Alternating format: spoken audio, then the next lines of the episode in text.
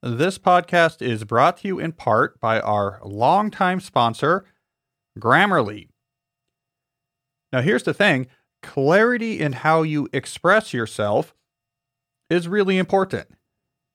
You have probably noticed this when you read a professional article, a long form piece in a magazine, an op ed in the newspaper. The way that the points made in those professional pieces of writing seem to be much more convincing than when, say, your friend texts you or you read an argument in an email from your coworker. Uh, the reason there is this gap is because there's a big difference between professional writing and amateur writing. Not only do professionals have a lot of experience, but they have editors and copy editors who all pore over their text to try to get it to that maximal level of sharpness. Grammarly's new Grammarly Premium product can help you achieve this style of sharpness in your own writing. It is a service that gives you real time feedback on your writing while you're actually writing, wherever it is you do your writing. So, in a word processor, in an app, on the web, in an email, it's not just grammar mistakes. Grammarly Premium will actually suggest better words and tell you how to rewrite your sentences clearer. It's like having a professional editor looking over your shoulder when you do all of your normal communicating. It's almost eerie how well this premium problem, uh, product actually works when you see it in action. So if you want to inject some professional sharpness into your writing and save up to 25% off Grammarly Premium, sign up at grammarly.com slash deep. That's 20% off Grammarly Premium at G-R-A-M-M-A-R-L-Y dot com slash deep. This podcast is also brought to you by Blinkist. Now, I've been talking about Blinkist here for a while. You probably know the basics by now. It's a subscription service in which you get access to 15 minute summaries called Blinks of over 4,000 nonfiction titles. They allow you to quickly get out the big ideas of the book in question. I've read the Blinks of my own books that are in the library, and they're good. So here's how I suggest you use this service to help figure out which books you want to read completely. Right, in this moment now where I think deep knowledge is rare and superficial takes are too common, I think this is the time to really look to gain real knowledge on topics. And that involves reading books, but Blinkist can make that much easier because what I recommend is if there's a topic you want to know about, read four or five blinks of titles in that area. You can do this in one sitting. You can do this in one afternoon. Now, suddenly, you know the big idea surrounding this topic. You know the main characters involved around this topics. You know the main controversies. You know the vocabulary. And on that foundation, you can then choose one book, the book that seems most impactful, and then read that one entirely. But now you're not reading from scratch. You're reading with a foundation of knowledge. You're not just reading a random book. You're reading a book that you have evidence is probably the right one to read. This makes a difference. Blinkist can help accelerate your path towards depth and away from shallow. So right now, Blinkist has a special offer just for our audience. Go to Blinkist.com slash deep to start your free seven-day trial and get 25% off a Blinkist premium membership. That's Blinkist, spelled B-L-I-N-K-I-S-T, Blinkist.com slash deep to get 25% off a seven-day free trial. Blinkist.com slash deep.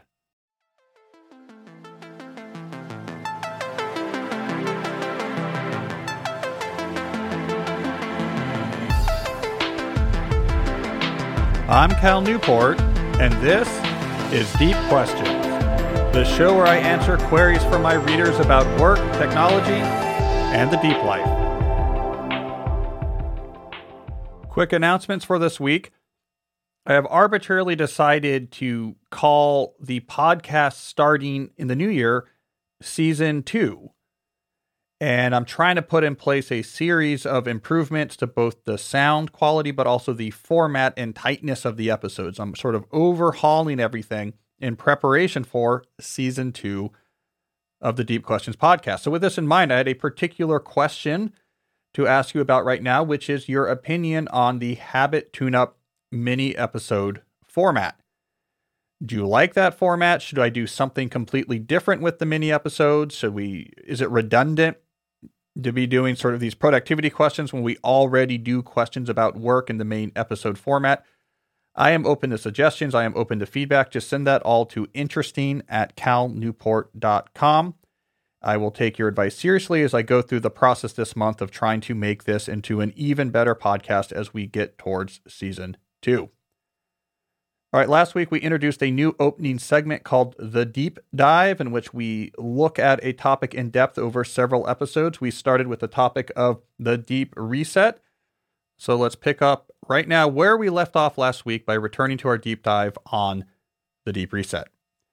Now, as I explained in part one of this discussion, the deep reset describes that feeling a lot of people have had recently about not wanting to necessarily go back to their life as normal after all of the disruption of the pandemic is over.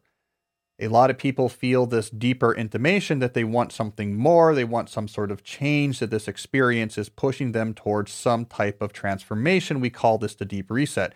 In part one, I talked about how common this feeling is, how common it is to have an urge to reset as a response to disruption. I also, in part one, recommended that to prepare yourself for this reset, that you inject some silence into your life.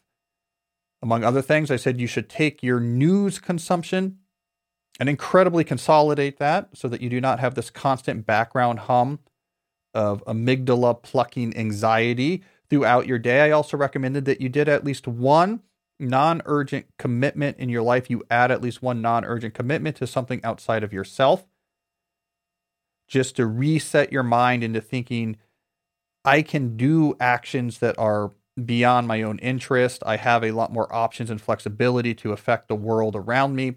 It seems like a minor thing, but it just changes the way your mind processes and what it looks for. So now you have this silence, what I call solitude, often in my writing. And what we want to do now is build on this silence to help lay the foundations for the deep reset to follow. All right, so how do we do that? Well, I'm going to introduce here a technique I call resonant sampling. So here's how it works you first have to identify what are the major areas of my life that I care about, that I value what I do there, that it's important to me living a life well lived. Now, in my writing and on my podcast, we often use the terminology buckets to talk about these, the, the buckets that make up the areas of a deep life it is useful to break out the things that are important to you into these different categories. So when I talk about these buckets in my own writing or on my podcast, I typically I identify as examples craft is probably one of these buckets or categories. Craft being what you produce. This could be your professional life, but craft could also be, let's say, non professionally, that is not for your income, you produce something sort of artistically that's important to you, whatever it is, but it's it's the construction of things of value to the world. Community is a very important bucket for most people. This this captures your relationships with your family, your friends, the, the people who live around you, and also other types of communities in which you might find yourself, be them physical or virtual. I talk about constitution as one of these buckets. That means your health, uh, contemplation is another important bucket that captures your drive to have a philosophical, ethical, and or theological engagement with the world and how you live and why you live. And there's others, right? So again, these are just some examples. You can decide for yourself what are the sort of buckets, the, the categories that are important to you in terms of living a, a life well lived, but you want to enumerate those.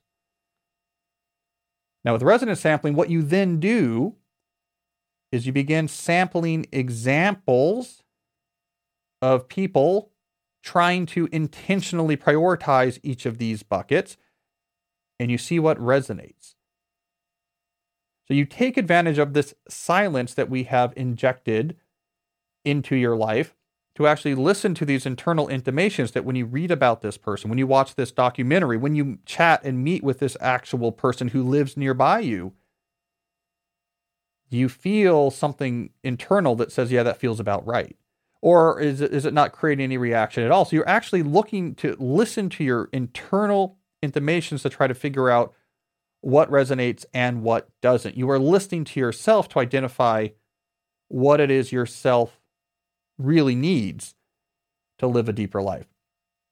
Now, this will vary depending on who you are and what buckets you are looking at, right? So maybe in the Constitution bucket, for example, you look at the Twitter feed of Navy SEAL Jocko Willink, who every morning takes a picture of his watch at 4:30 when he gets up to do brutal exercises and then takes a picture of the sweat on the floor next to whatever torture device style exercise equipment he just used and that's all he posts. Like maybe that resonates with you that there's some notion of a, a very sort of herculean strength building training that resonates or maybe on another extreme you know watching the chef's table or watching uh, the pbs series with michael pollan and seeing people selecting fresh ingredients and using them to construct interesting, healthy food, but also food that they're connected to and feels intertwined with their life. Maybe that really connects with you when you're sampling things within the Constitution bucket.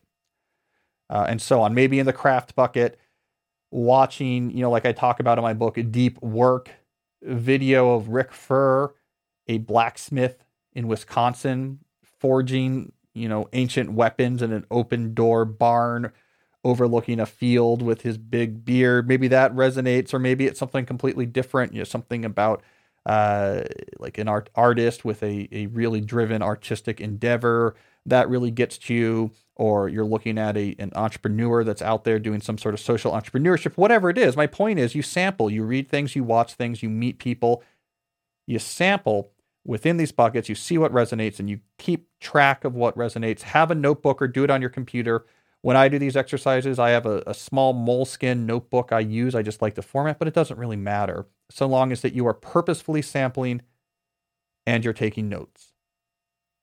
So what you're doing here is you're taking advantage of the silence we created with the advice from part one of this deep dive to actually listen to yourself, but to listen to yourself in a more systematic manner. You are extracting wisdom from your own intimations this wisdom will then be the foundation on which we will talk about how to plan out the details of a deep reset transformation. That in itself is a big topic. So that's what we will pick up with on next week's episode when we get to part three of the deep dive on the deep reset. We will get into the topic of how to then build on this knowledge you picked up with your resonance sampling to figure out okay, so what changes do I want to actually make? So I look forward to continuing this discussion, but for now, let's do some work questions. Lucas asks, How do I make people respect my schedule if I am freelancing in an environment where somebody else can always take my job if I say no? Well, Lucas, in the long term, your goal should be to become so good that you can pick and choose what you work on and how much you work on without fear because people are happy to have you when they can get you. I talk about this in my book, So Good They Can't Ignore You, where I say autonomy is one of the big things you can earn with what I call career capital. As you become more and more good, you can gain more autonomy over your work. And I autonomy, you know, I, I think I describe it as the dream job elixir in that book because it plays such a big role in satisfaction. And I tell stories in the book exactly of people becoming good enough that they can set their own freelance terms about how much they work and not worry about it. So that's a good long term goal. Uh, if you want to read another good book about pushing that idea to an extreme, I recommend Paul Jarvis's book, Company of One a really good book about lifestyle entrepreneurship that talks about how you, as you get better at something, why and how you might want to leverage that to gain more freedom and autonomy, as opposed to what most people do, which is to leverage that to make their business bigger, to bring on more, bring on more work. And so Jarvis talks about an alternative mindset that as you get better, you essentially charge more instead of doing more and what you're trying to do is make the same amount of money for less and less work. I'm simplifying it, but it's a good book. I blurbed it. Check that out. Now, Lucas, what about the short term? Before you are so good you can't be ignored. In a lot of fields, there's a lot of hustling that has to happen early on. you're right. You do not you do not get to completely set this is exactly how I want to work. In some fields, if you're not there, if you're not taking jobs, you are forgotten. Uh, but this can go too far. You can get into a, a hustle mindset in which your life becomes less livable because of the sheer volume of work you take on. You can deliver, uh, uh eventually develop a phobia of saying no, which can be problematic as well. So, what I suggest there is having some sort of clear schedule or quota style system you use to determine how much work you do, and have this be something that you can really clearly communicate so that people understand when you say no, why you say no. That it doesn't just seem random, it doesn't just mean you're flaky. It is, oh, yeah, I know Lucas has this set up where uh, he, he doesn't do weekend work because he's with his kids or he's whatever. He, he he rarely he can only do evenings one night a week because of his family situation. Or he has room to do five jobs a week. He already has five books, so he can't do it this week. That makes a big difference. If people know why you are saying no, they're not just going to think, well, Lucas is unreliable, Lucas is flaky. They're going to say, oh, there's clear reasons when he does. They make sense. So I'll ask him again next time. Like I just happened to hit him after his schedule was full. I happened to hit him after his quota got overfilled. I happened to, to ask him to do the work at a time where he doesn't normally work. But I now I know what his schedule is. I know his quota. So uh, I don't file him away as someone who's flaky and I'll probably say no. I just think of him as someone who has you know his act together when thinking about his work. And so that's what I would suggest in the short term. Cam asks, can you time block implicitly? I often try time blocking for a few days, but then fall out of the habit, largely because my days and tasks are pretty routine. So my time block plans are pretty similar day to day. Well, Cam, I have two thoughts here. The first is I think you should still time block, but maybe be more aggressive or innovative with your practice. So, what I mean by this is I mean, let's say that you really do have pretty routine days. You kind of do the same type of things most days. You kind of have the same sort of task blocks. Use time blocking to innovate what you do during your day. I mean, if anything, time blocking, if you, you optimally stack and move these things around, might just allow you to finish your work earlier. Or time blocking might allow you to aggressively fit in time every single day for a non urgent but long term important endeavor, a new skill you're building, a new initiative that you're growing, get some excitement back into there. Or maybe there's just some sort of hobby or high quality leisure activity unrelated to your work, but with time block planning, you can find time for it, you can move it in.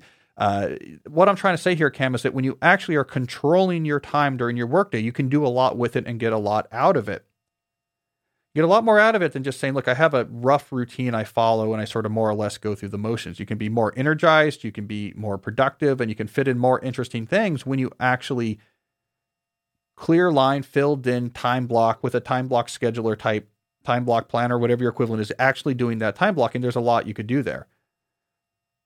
The other thing I would recommend is maybe you could consider some time block days and some non time block days. So some days it's like, look, I'm just working all day on this. Uh, it's not worth time blocking. I get that. I think a lot of writers have told me something similar. They basically are like, look, I get my kids off to school at this point, and then I just kind of write. And I try to be done by late afternoon. They're like, there's nothing to time block here. Okay, I get that. So you might have some days you don't time block, and then days you do. And the days you do, you're like, what can let me get after it on these days I do and get all my tasks done very efficiently, make progress on non-urgent things. Let me get this new project off the ground. You know, so you have like really intense time block days where you're getting way more done than you normally would, just going through your pretty typical routine. And then maybe you have some days you don't time block because you're it's whatever you're working on one thing and it's not worth it. Uh, so those are two suggestions. You know, not everyone needs a time block, but don't forget there is a lot of value latent in your day that can be extracted when you actually apply this philosophy full out. And of course, if you are new to time blocking, you want to know more about this, go to timeblockplanner.com. I explained a method. There's a great video of me explaining how time blocking works. So for the uninitiated, you can get up to speed there. Joe asks, I'm overwhelmed. I teach, but also need to publish for my profession but after finishing my teaching obligations, I have little left in the tank to write. All right, as Joe elaborates, uh, he was a sort of a star academic coming out of graduate school. He came out of graduate school into the pandemic, so he took the quote, first job offered to me because of COVID collapsing the academic job market. As he then goes on, I'm fortunate to have a job, but now I've moved with my family to a remote place with a 4 4 teaching load, which is being taught in person, making it very difficult because I need to plan the course for both in person and online for those who get quarantined. This is a very tough moment, lots of teaching prep, new place with a young family, and I don't know what's key, or and I know that what's key to my future is that I need to publish. All right. Well, Joe, you got a lot going on there. For the uninitiated, a 4 4 teaching load means you teach four courses in the fall and four courses in the spring. Uh, that's a heavy teaching load. So, by comparison, if you are at, let's say, a really research focused university, if you're at MIT as a computer scientist, for example, you would typically have a 1 1 teaching load where you would teach one course in the fall and one course in the spring. At Georgetown, where I am, the computer science department typically has a 1 2 teaching load. So, you teach uh, three total courses over the two semesters just so we can calibrate. It's a heavy load. All right. So, Joe, here's my big picture my big picture reaction before we get to the the specifics is you're in the middle of a short-term crisis. A lot of us are in the middle of a short-term crisis, and I think we need to keep that in mind to let ourselves off the hook here a little bit. You have a 4-4 load. You just moved somewhere remote with your whole family and who knows now you have kids and, and uh, they're in school or they're having to do it hybrid or have to do it uh, online. You don't have childcare yet. You've just moved. You're trying to get ready for a new school. You're prepping for four which is crazy uh, a crazy load because you haven't taught any of those courses before. You have this pandemic stress going on. You're doing in person slash trying to do virtual for the online uh, students the students who are taking the courses online look i look at this and say this is not let's master the universe time. This is let's hunker down for a few more months and survive, and then we can stick our head up out of the foxhole and say, okay, what territory do we want to conquer next? In other words, what I'm saying is, I would not stress too much at this moment, at the end of your first of two of very hard semesters, about your research output. Most, but not most, I would say, I guess half of academics right now aren't really producing much research this year. Which half is this? The half that have kids. Now, there's this other half of academics who are, who are producing a lot of research because they don't have kids and now they don't have to commute to campus and they actually have extra time. But I would say, Joe, a lot of us are not doing a lot of researching right now because it's just a, as I like to say, it's a dumpster fire of a time. Things are going to get better. I mean, things are going to get better soon. But right now it's hard. And so I don't want you to be beating yourself up because you are not producing right now as you might be, you know, uh, in a normal circumstance under a low teaching load when everything is working well. All right, so that's my big picture thing. And I think this goes for everyone out there, especially new academics who are feeling stressed out about not publishing as much this year. None of us are. All right, this is temporary. It's okay. All right, let's get specific though, because Joe, you are early in your career and I don't want you to give up on publication. So I'm going to suggest to you the following for the winter. Come up with a reading reflection routine in which every weekday you are doing some academic reading relevant to your research and or some reflection or thinking. Uh, I want you to find a way to make this routine a source of not just invigoration, but also relaxation. Make it something enjoyable. Like maybe it involves you, you live in a remote place, so maybe it involves you hiking. You know, you reflect and hike through like a scenic thing.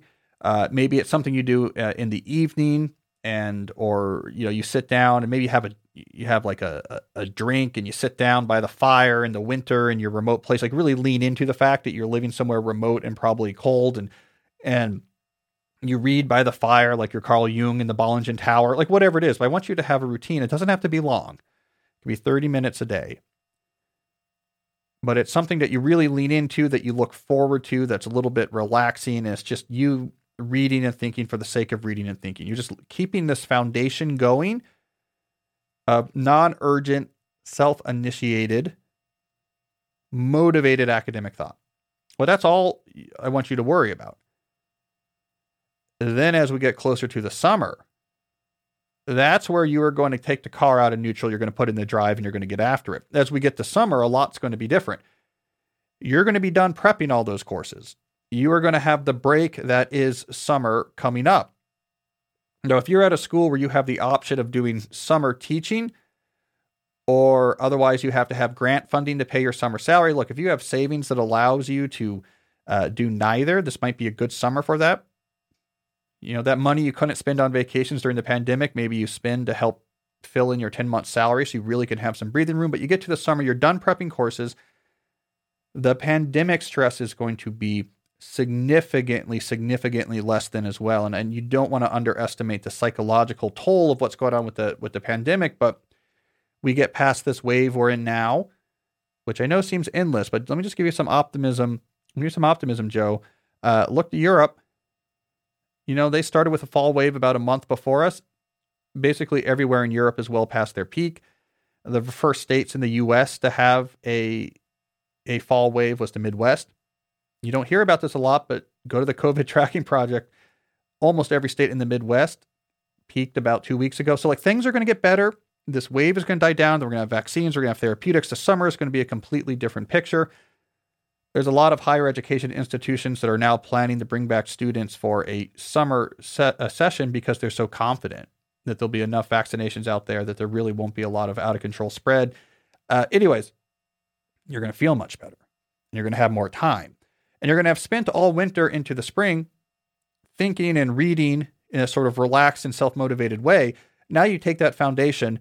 And now when you hit the summer, that's when I want you to get hardcore that's when you're going to start, you know, getting up early and having three hours in the morning or four hours in the morning where uh, you're out at your cabin. And Joe, you don't know this yet, but if you move to somewhere remote to be an academic, I'm telling you, you're required to like have some land with a cabin somewhere that you can go to and have a little marine stove in there to heat it. You got to do it, Joe. You're going to go out to your cabin. It's you're going to hardcore start writing, and and the floodgates are going to open up.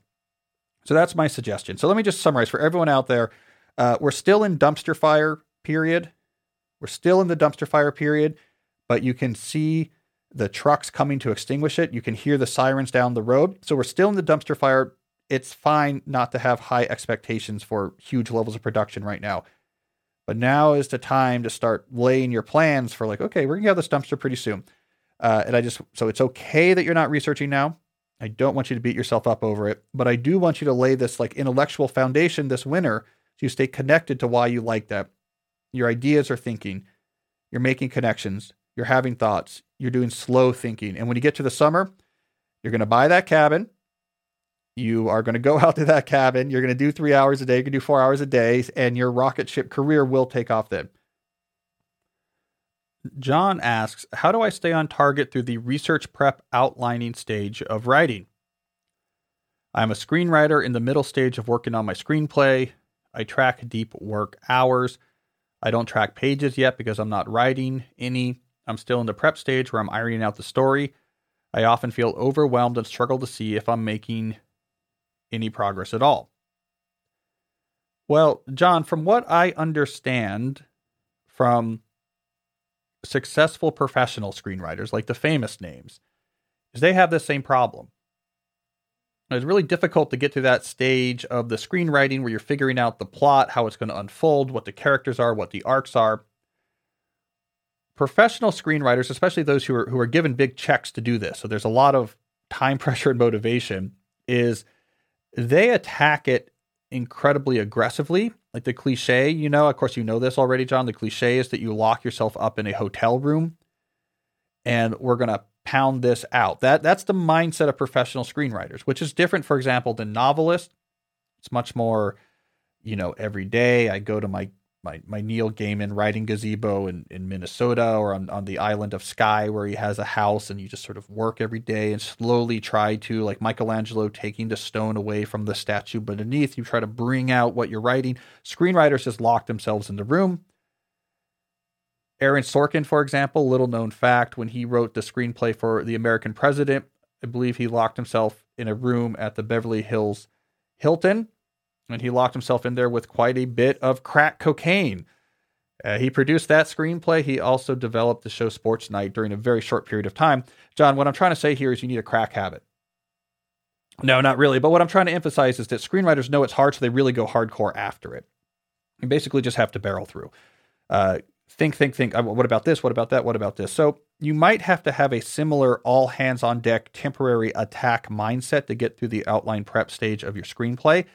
You might need to do uh, what we call the bimodal approach to deep work that I talk about in my book, Deep Work, in which you put aside whole days or whole groups of days where all I'm doing is working on the screenplay. And then when you're done with those groups of days, you do nothing for the screenplay.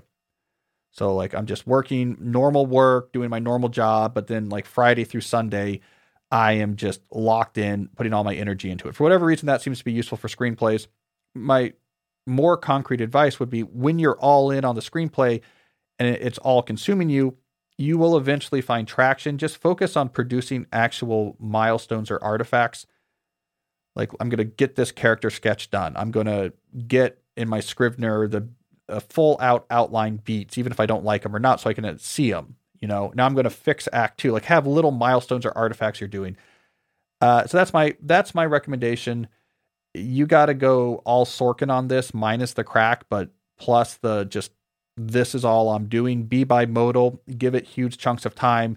Do those chunks as soon as you can, and just power through till you get to the place where you can actually start writing that dialogue.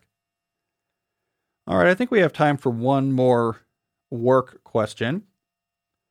Jordan asks, How do you decouple working hard from being too hard on yourself when you inevitably, or when inevitably, your plan breaks down due to interruptions or urgent work? As he elaborates, I generally time block my day to move forward on a couple of projects. I can usually get two to three hours of deep work done a day. The deep work is important but not urgent.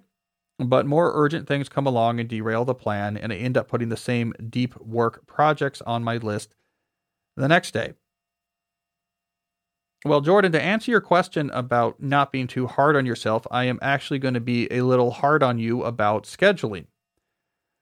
I am guessing from your answer, this is just a guess, that you're you're not really doing time blocking based on the way that you talk about this here, what I imagine what you're doing is something like the list based reactive method, with the exception that you tell yourself every day, I want to try to get in a few hours of deep work. And maybe you're even putting some deep work on your calendar. So most of your day is list based reactive, but you, you put aside a few hours optimistically, let's say in the afternoon, to do some deep work. But you find that your day kind of gets away from you. And when you get there, you think, you know, uh, I'm in the middle of things. I don't really have time for this. It's not urgent. Let me take it off my schedule. I think if you did actual pure time blocking, you would have more success with this. with pure time blocking, of course, Jordan, you're not just putting aside some time for deep work, you're, you're really giving every minute of your day a job. So the non urgent things, the tasks, those are also getting scheduled. You're also finding time for those things. So that you don't just get to a deep work appointment on your calendar and be like, well, how am I doing right now? Do I have time for this? It's every minute up to that point has also been structured. You see the whole day as one puzzle that you want to solve. So when you are uh, approaching your work with pure time blocking, this actually gets us to your original question. If you are hard on yourself for not getting to your deep work blocks, when you are time blocking instead, you can divert that self scrutiny to just your time blocking process. Now it's not about I am bad because I'm not doing deep work. It's, huh, my time block process is a little bit shaky right now because I, I've had to reschedule three times. I'm blowing past my email check blocks. I, I don't have enough time put aside when I have a Zoom meeting block because they always run a half hour later than originally scheduled or whatever it is. But now your focus is not self recriminatory, it's process based.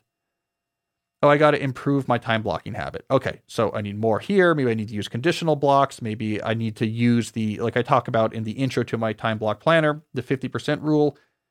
In your first few months, it's time blocking. You should see what your instinct says about how much time you need for something and then add 50% because we, we chronically underestimate.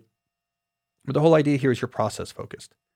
Now you're not being hard on yourself. You're trying to become a better time blocker and you will become a better time blocker. That's a good place to do your focus. And when you're a better time blocker, you're going to come closer to hitting your schedules.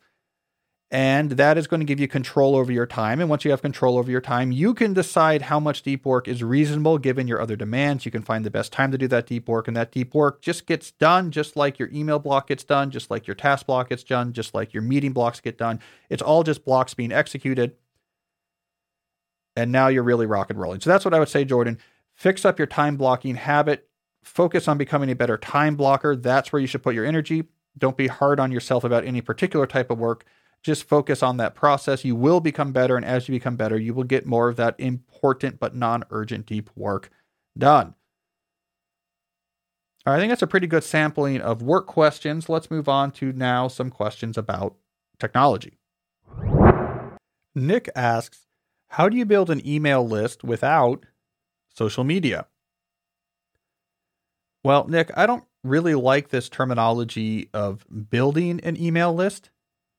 I think just makes it into too much of a task based endeavor where if you have the right channels and you have the right funnels and you do the right pop ups, then you get X number more of email list subscribers. I think it, it turns this into too much of an abstract process and it obscures the reality, which is what you are really doing is providing an email list to help people who really like what you're doing and what you are producing, and you're helping them have a better way of keeping up with what you're doing. So the focus is really on being someone that people are interested in, being someone who people would like to subscribe to an email list because they're so interested in you and what you're producing that they want more convenience in getting access to it. The focus should be on that act of production, not on the mechanics of how you then gather those people's information, how you inform people that an email list is available.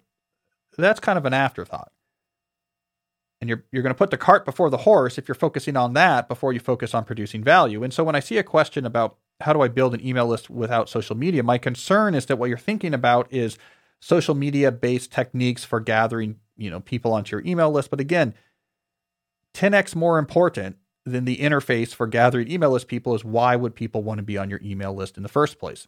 That's a really hard question. I mean, it is a it is really hard to produce something that a lot of people are very interested in consuming. People have limited time and attention, and a lot of money is being invested in trying to satisfy that time and attention. I mean, just imagine, God knows uh, how many total billions of dollars right now are being spent in creating uh, content for the streaming platform wars that are going on right now. I mean, just imagine how much brain power and money is being invested right now into producing things worthy of consumers' time and attention. So it's a hard marketplace out there. And that's really where your focus needs to be is how can I produce something that people want to consume?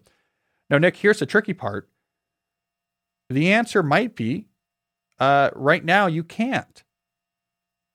Right? I mean, you might like the idea, and I'm not saying this is true about you, Nick. I mean, uh, it, it, may turn out that Nick is short for Nick Cage. You're thinking about how do I how do I get my massive fan base? How do I get my massive fan base uh, who recognize the cinematic brilliance of Con Air and the cinematic brilliance of The Rock, which I think we all recognize are peak peak 1990s movie making. How do I, you know, okay, so if you're Nick Cage, okay, so I, I don't mean this about you in particular, Nick, but there's a lot of people where the answer to uh, how do I get people to want to consume my content right now is like, well, you can't right now. There's nothing you can do next week that's going to be that interesting. You might have to actually make yourself more interesting before you can produce things that people want to consume. Now, this is not a bad thing because the quest to make yourself more interesting is in itself rewarding. It means you're building a life that's more remarkable and more impactful, but that might be where your focus needs to be. Do, is there something I've done, some skill, some mission, something that I've cultivated over time that I'm known for? Am I am I a world class crafts person? I, I, wrote about on my blog a few weeks ago uh, about this stone carver. I showed a video of her, and it's just she's fascinating. Like she she does the old fashioned Michelangelo style block a stone, and she's really mastered how you turn that into a statue. And she works in this cool workshop that opens up out of a wooded onto a wooden courtyard. And I wrote about her a few weeks ago. Look, if you're her, you're really interesting and I want to know about your thoughts on art or life or simplicity or depth or whatever, right? So, Nick, like, what is your stone carving? What are you doing that's interesting? What have you done? How have you transformed yourself into something that other people might might be interested in? Or what expertise have you painstakingly developed is really valuable? Maybe you're someone like Ben Thompson who runs the very popular Stratechery paid newsletter. He's just a world-class observer of technology trends and he's he's built up that skill over time. So what I say Nick is forget building your email list. Let's build yourself into someone interesting who can then produce content that other people are going to find interesting. And then you can provide these people who find you interesting an email list. Now, once you're there, once you're you're an interesting person producing interesting things and you have people signing up for your email list, then you can ask the question, all right, how do I maybe optimize a little bit how people join this email list? So if you're like me and you have a blog, um, then maybe you're thinking about what forms you do and where you put the forms, or whether you have something pop up, or if you do a podcast, maybe you, you want to think about how I talk about signing up for a mailing list. Hey, social media might even play a role in here.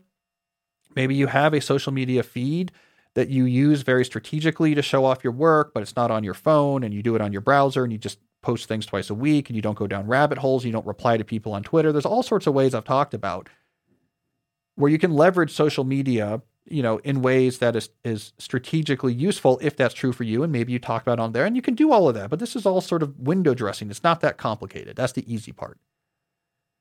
And that's easy to find out about. So what I want anyone who's thinking out there, I want to be producing content online. That's great. But you got to earn it. And usually the first step is actually making your life, you and yourself and your life more interesting. But again, that's all good because that is a gift that gives you rewards even before you actually alchemize it into email list subscribers. All right. And if you are Nick Cage, well, then my apologies for telling you to make your life more interesting. You, sir, are a hero among men, and I would be eager to sign up for your mailing list. All right. Dean asks How do you recommend I qualify metrics that I only currently quantify?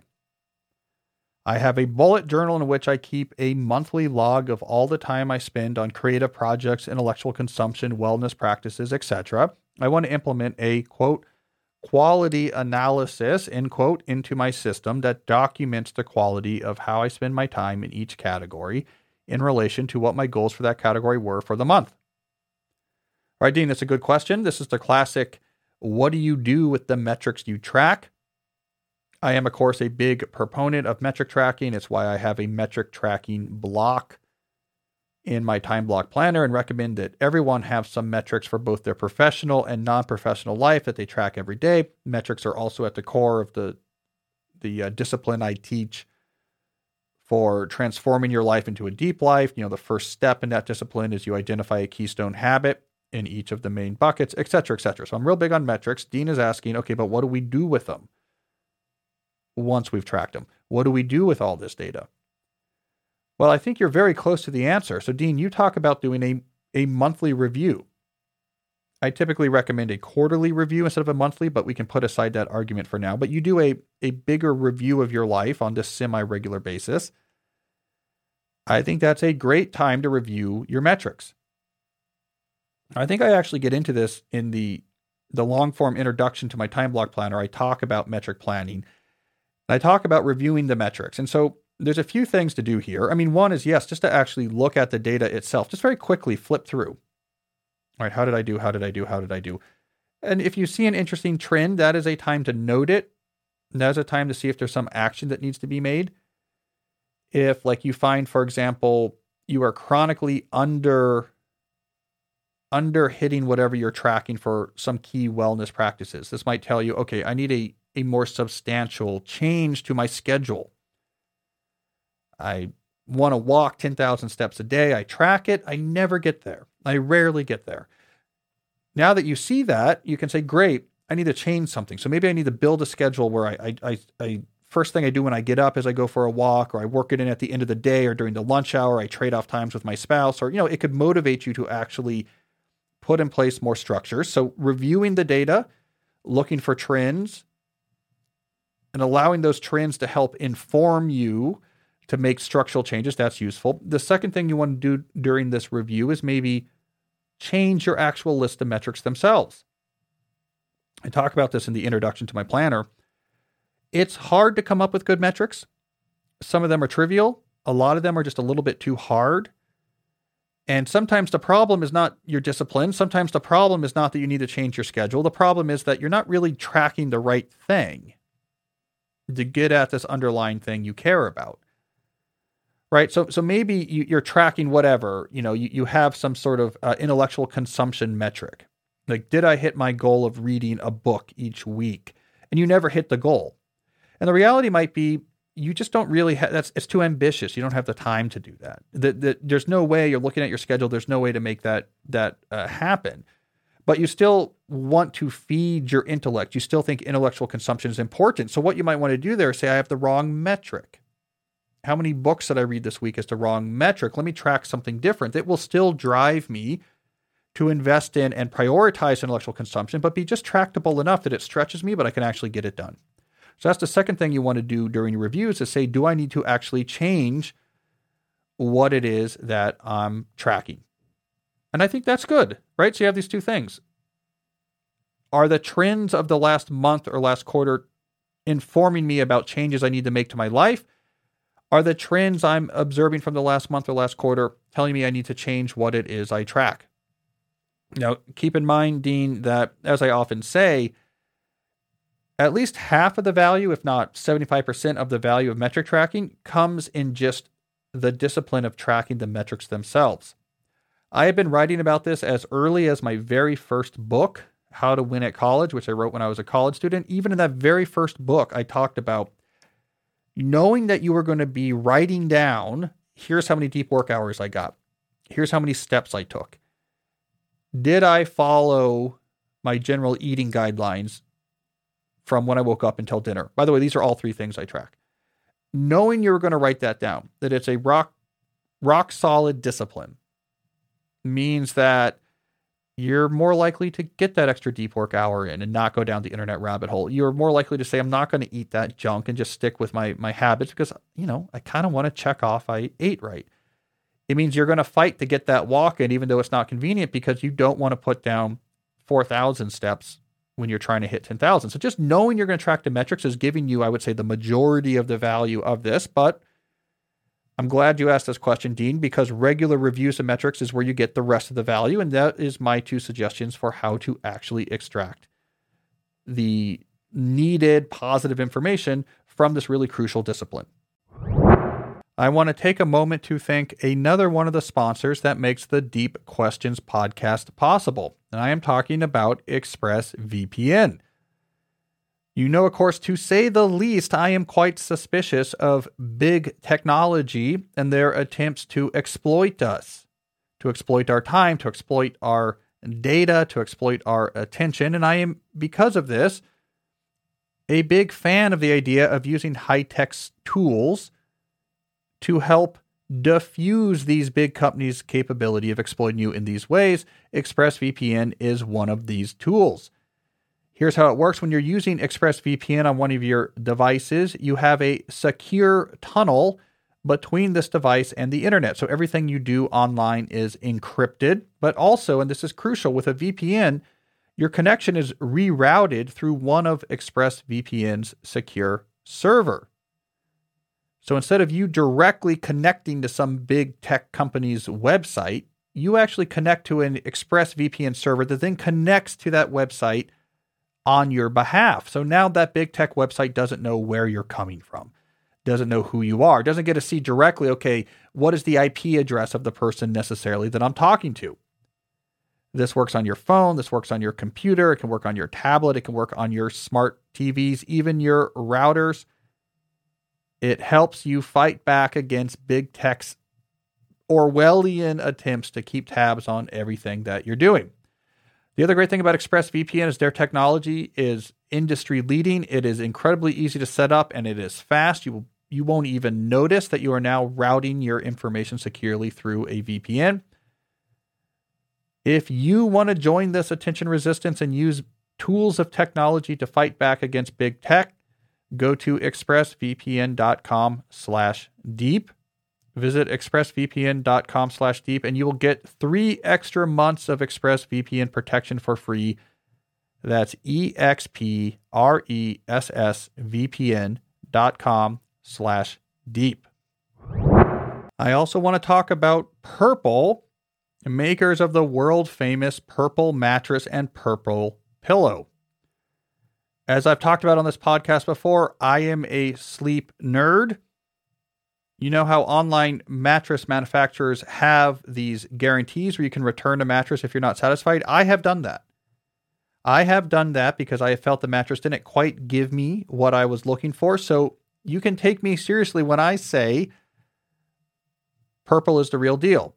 Now, what is it that they have? What's their proprietary technology? Well, they have what's known as the Purple Grid. It's an innovative new approach to producing sleep materials. It's a patented comfort technology. It's like this moldable, meldable plastic, but it's in a grid. It's in a, a grid configuration.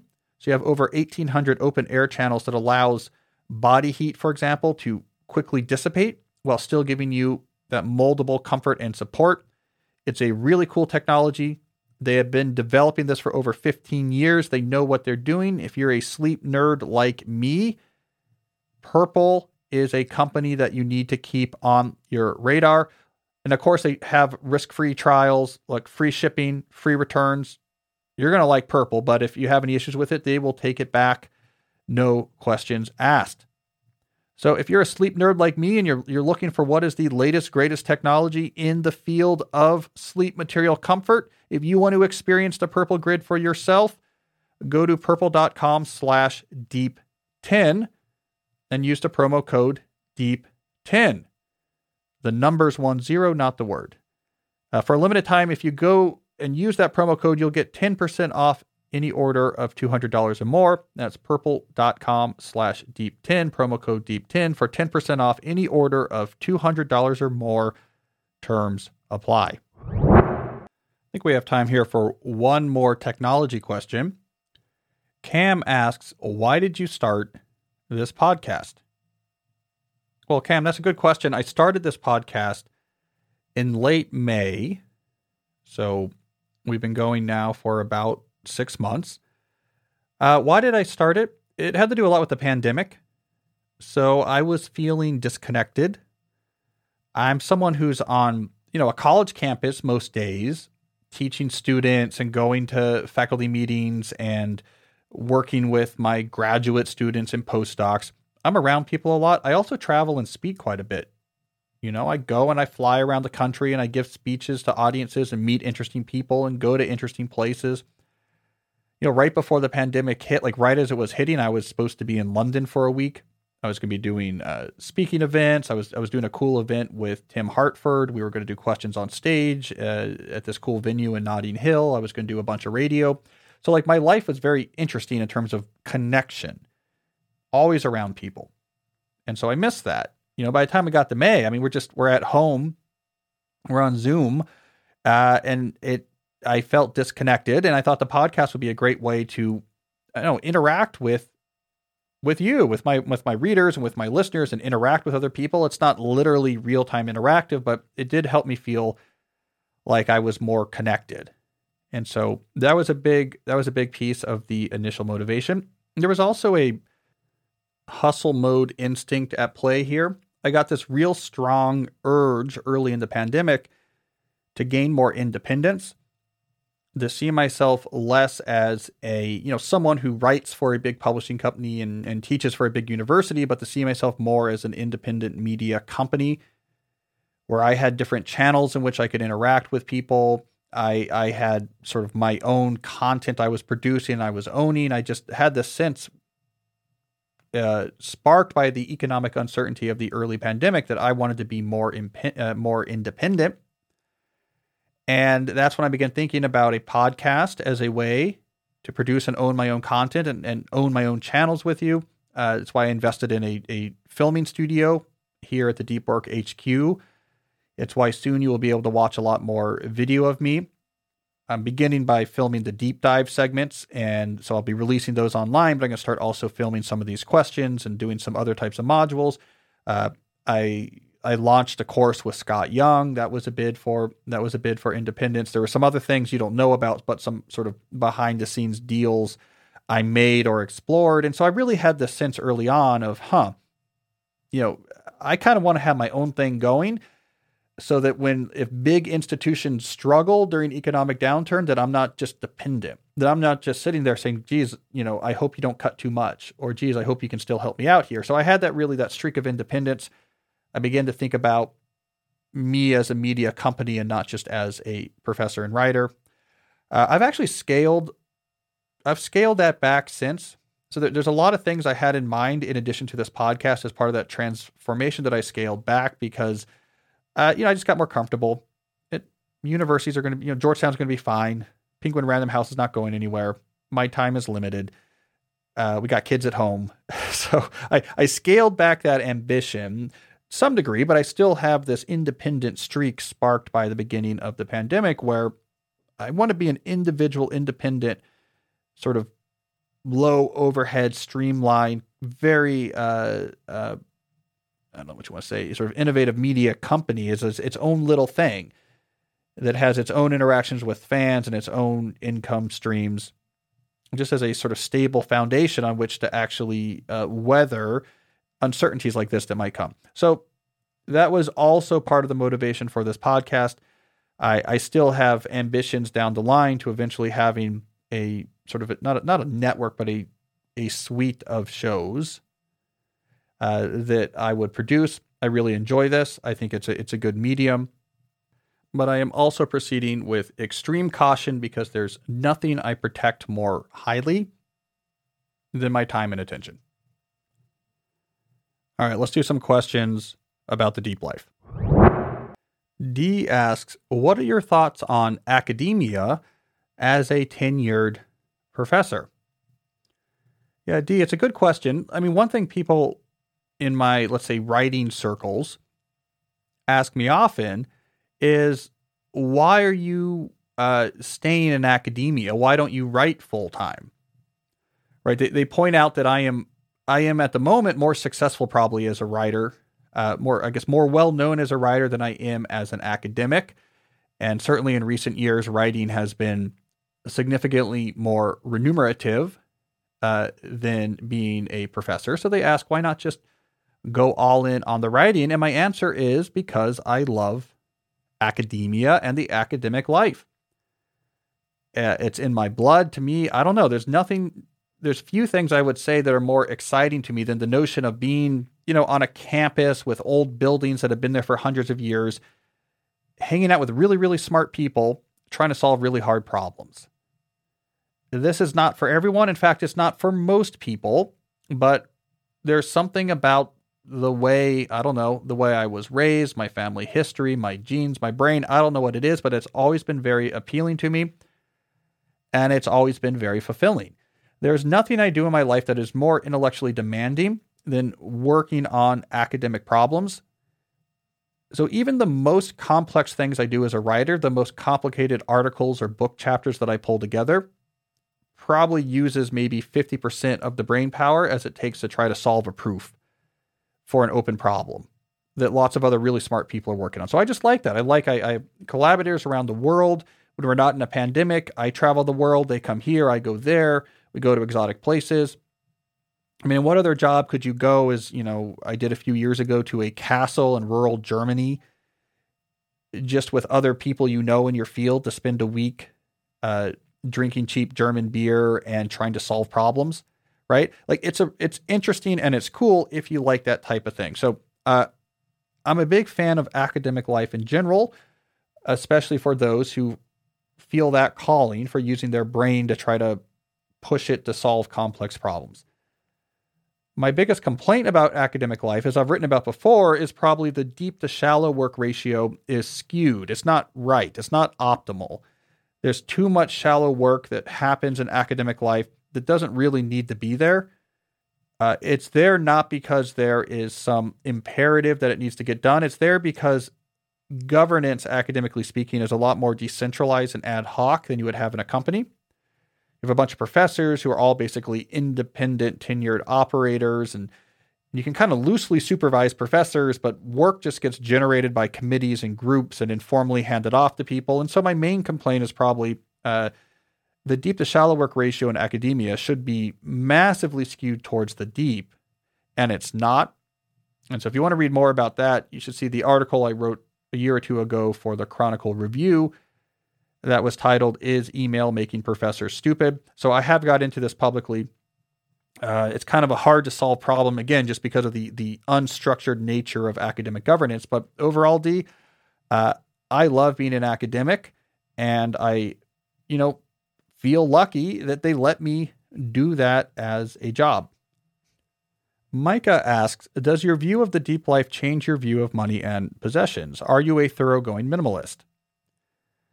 Well, Micah, I think the pursuit of a deep life real will really influence how you think about things like money, how you think about things like the acquisitions of possessions. But this will be a side effect of the pursuit of the deep life not a tier one focus. So let me explain what I mean by this. I think there's a tendency in the broader world of self improvement to sometimes focus on the negatives, like to put a stake in the sand and say, this is something that I think is not important to me. And I want to declare that I am not, uh, I am not putting much attention on this. You might say, uh, stuff is not important to me, and and uh, so I'm going to, because of that, declutter. Or money is not important to me. And because of that, I'm going to be very intentional in how I choose my job to focus on things that's not money. Uh, that's okay, but the way I approach the deep life usually flips that. I focus on the positives, the things that are important to me. And then you try to craft your life to amplify these things that are important. And when you're focusing on the things that are important, a side effect of that is the things that aren't important won't get much emphasis. All right, so let me make that a little bit clearer. Let's think about money, right? Uh, you could say, I want to put a stake in the sand and, and, and declare myself as someone who does not think money is all that important. That is not what I am pursuing in my working life. Or you could instead be focusing on, well, here is what is important to me. Maybe it's going to be things like time affluence and independence over my schedule, being there as a leader for my family, and thick community connections. I want to be involved in my community. I want to want to uh, be an important leader in my community. Let's say those are things that are positively important to you. Well, if you embrace that, you are not going to end up pursuing things just for the sake of money. Even though you didn't put a stake in the stand and say money's not important to me, it's like you're not going to become a pursue a track, a partner track at a law firm or a managing director track at an investment bank if you know time affluence, family, and community connections is important to you because that job just would not be compatible with the things that are important to you. You get to the same place, but from two different directions. Either you're declaring what you don't care about, or you're focusing on what you do care about. And because of that, the things that don't matter get pushed to the side. I like that latter approach. That's typically my deep life approach. It's also, by the way, how I recommend people in my book, Digital Minimalism, how I recommend people rehab their digital lives instead of focusing on the technological behaviors they don't like and declaring they're not going to do that. So instead of saying, I don't like how much time I'm going to spend on Instagram, so I'm going to spend less time on Instagram, instead of doing that, they focus on what they really care about and then they deploy technology habits to, to help the things they care about. And if Instagram usage doesn't end up as something that's really helpful for the things they care about, it just implicitly doesn't happen.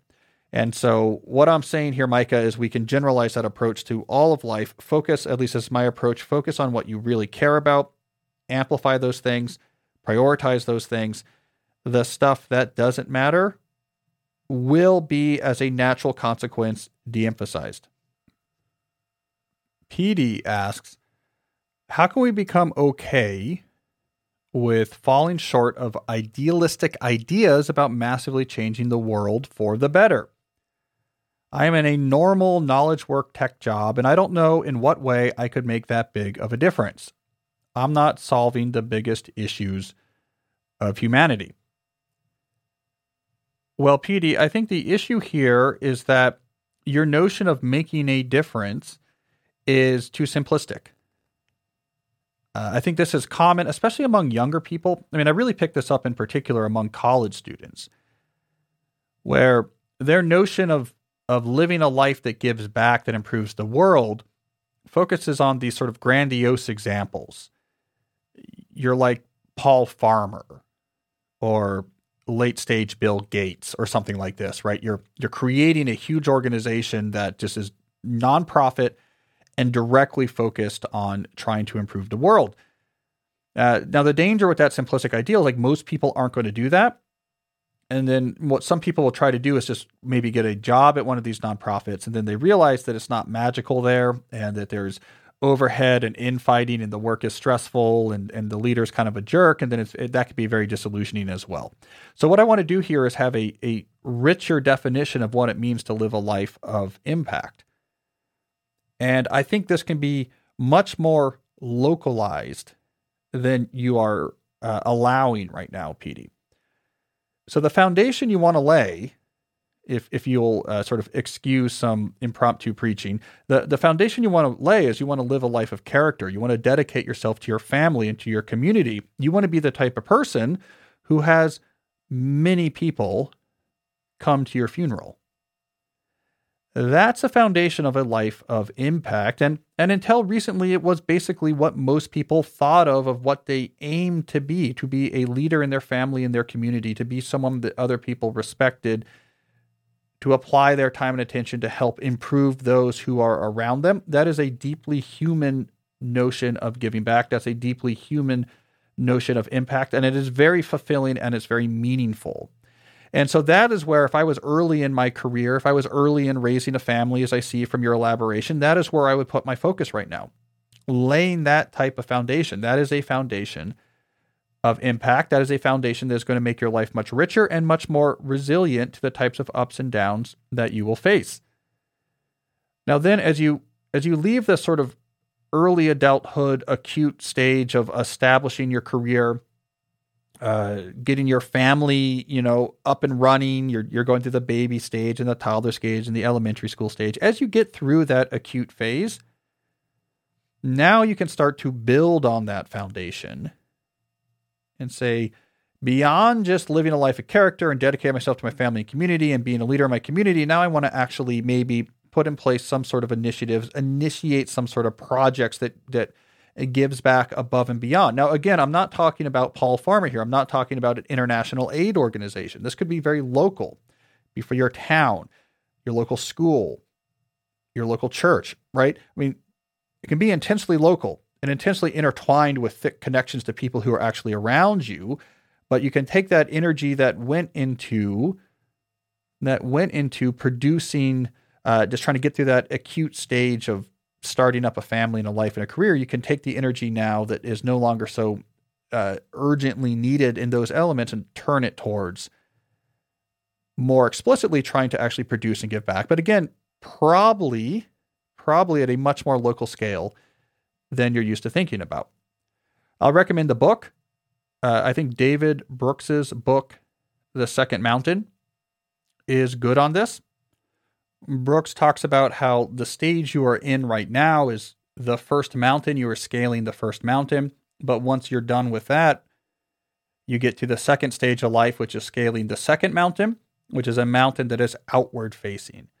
It's not about you building up your career. It's not about you trying to get your family together. It's about you trying to connect and give back to those around you. There's a lot of great examples in that book, and you'll notice most of those examples are relatively regionalized and localized. And again, it is not people starting Teach for America or doing a Doctors Without Borders or something at a very large international scale.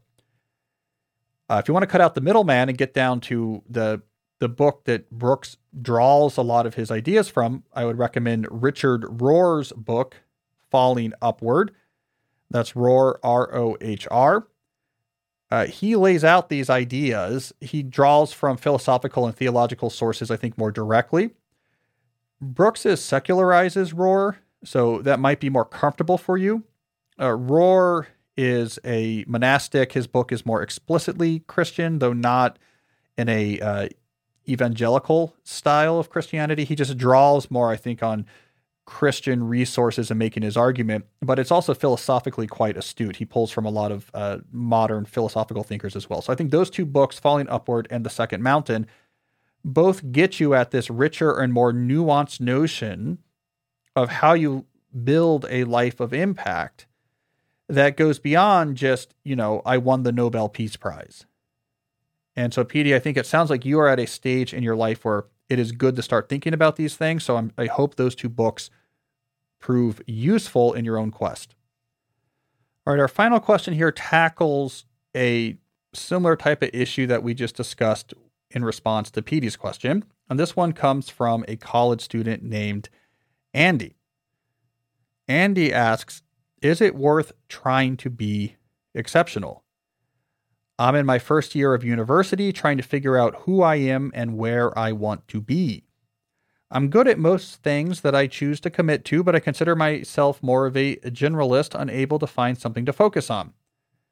I feel like my brain is constantly switched on, but I constantly alternate between being happy with what I have and happy to live a normal life with good balance and then wanting to be more. Well, Andy, first of all, let me say I empathize. I empathize with your question here. I was similar in college. The overwhelming the overwhelming psychological memory I have of college was impatience. I felt a potential, I felt a drive, and I wanted to be doing big, exceptional things right away. And I was impatient that I was only 20 and I couldn't. You know, I figured out the studying thing pretty early on uh, as I documented in my book, How to Become a Straight A Student, I figured out how to study in a fraction of the time and, and, and get really good grades. And so I was bored with that. Uh, I started writing as a columnist for the newspaper, became the editor of the Dartmouth Humor magazine. I started doing research and really put some energy into that and published some some academic computer science papers while I was there. But I was just I felt really impatient to the point where, you know, at Dartmouth, basically every male on campus joins a fraternity. There's just nothing to do in Hanover, New Hampshire, except to go to fraternities. There's literally nowhere to go. And and so I went through that process and bid a fraternity, and I forgot the terminology, but was uh, accepted into a fraternity. And I went to the first day of whatever you call it, like the induction procedure, uh, and I left and said, no, never mind. And why? Because I was so impatient. I was like, I don't want to waste my time. I don't know. It feels like you have to do a lot of drinking and you would waste a lot of time being hungover. And I want to go. I want to write things and publish things. I want to change the world. So I, I felt that way, Andy, to the point that I was like one of the only males on campus at Dartmouth not in a fraternity because I was so driven to want to just produce and I didn't know how to do it. And I was frustrated. So I empathize. Uh, that being said, I can look back and offer you advice by basically looking back and thinking about the advice I would have given 20 year old me. And here are the two things I think are important. Number one, it is very difficult at your early stage in adulthood to map out the path ahead of you. And it is probably a waste of time to try to do so in too much detail. I know it's frustrating that you can't say, here's the plan, here's where I'm going to be at 30, and here's where I'm going to be at 40. Uh, but it's really difficult to do where you where you are at your current point. So you need to have just some acceptance around that. And two, I would say your pursuit to become better at things or to become exceptional has to be part of a broader pursuit to live a worthy, deep life. Speaking from experience, you do not want to try to isolate your pursuit of craft and impact in the professional sphere. You do not want to try to isolate that from the rest of your life. There is no resilience in that. That is fragile. It's a source of frustration. You are setting yourself up for real issues when you hit the inevitable obstacles above.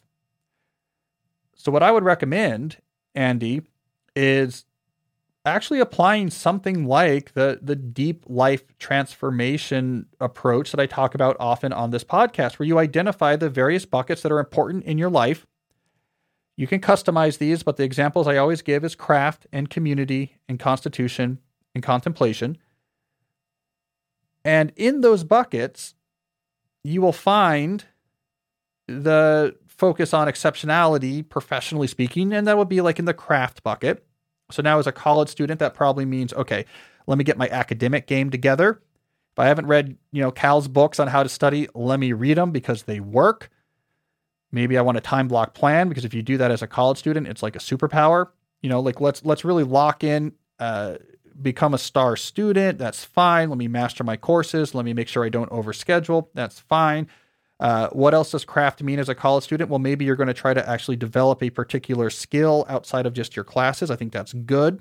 It's good to have a craft that you're honing. I really worked on honing my writing ability when I was your age. Uh, that paid off. So maybe you have something like that going on. So you like you have this craft bucket where you can really focus on. Uh, I want to get good at the things I'm doing now, doing them very well. I want to get used to this idea of honing skills because I want to. It's not urgent. No one's forcing me to do it, but I'm honing a skill just because I, I want in a self directed way to get better at things that I find interesting and that are potentially impactful down the line. Do that.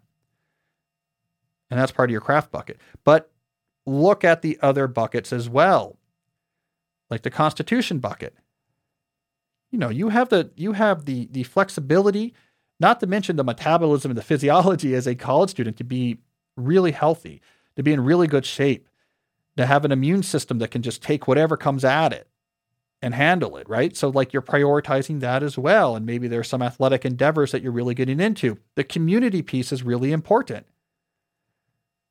You know, are you, are you, uh, what are you involved with on your campus? Are you building really good friendships? Is there an organization on campus you're a part of that you're really thickly involved in? I mean, these things really matter at your age. And if you go with the contemplation bucket, that's really important at college. This is the time to be, you know, reading philosophy and reading theology and having long conversations and doing my sort of romantic scholar type over the top endeavors. You know, go search my blog for my early articles on the romantic scholar for more details. But, you know, you should be bringing, as I talk about, Heidegger to a local bar to pretentiously read with a pint of Hefeweizen you should be taking Whitman on hikes uh, into the woods. Uh, you should, like I did as at this age, you know, reading uh, Emerson, uh, reading Emerson by the the Charles River underneath a tree. I mean, come on. Like you should be doing these type of things, like feeding your intellectual life, trying to understand philosophy, have a tentative philosophical uh, foundation for your life, a tentative ethical foundation for your life. All these things are important craft is in there.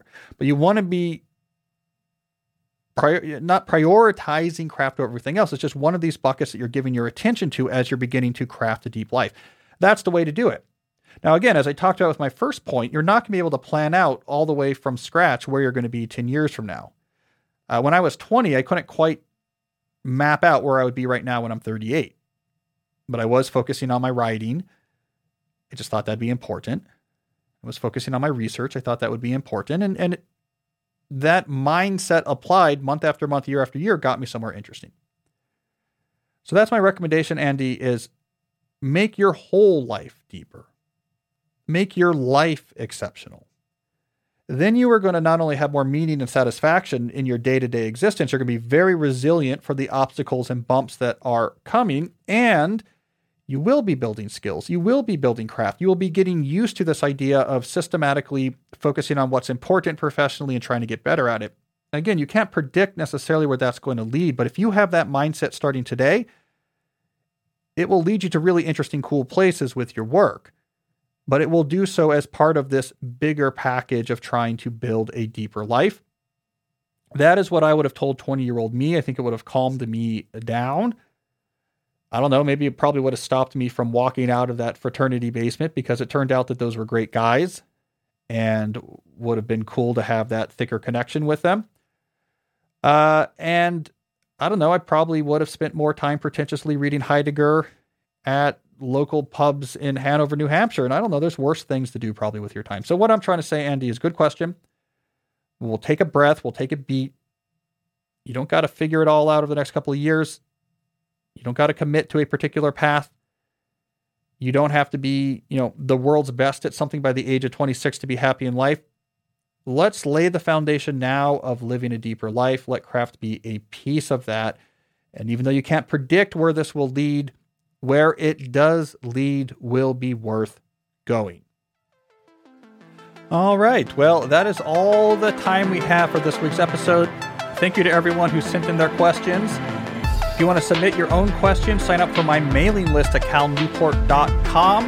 So that is where I send out the occasional link to surveys where I gather these queries. If you want to find out more about time blocking, you can go to timeblockplanner.com. I'll be back later this week with a mini episode, and until then, as always, stay deep.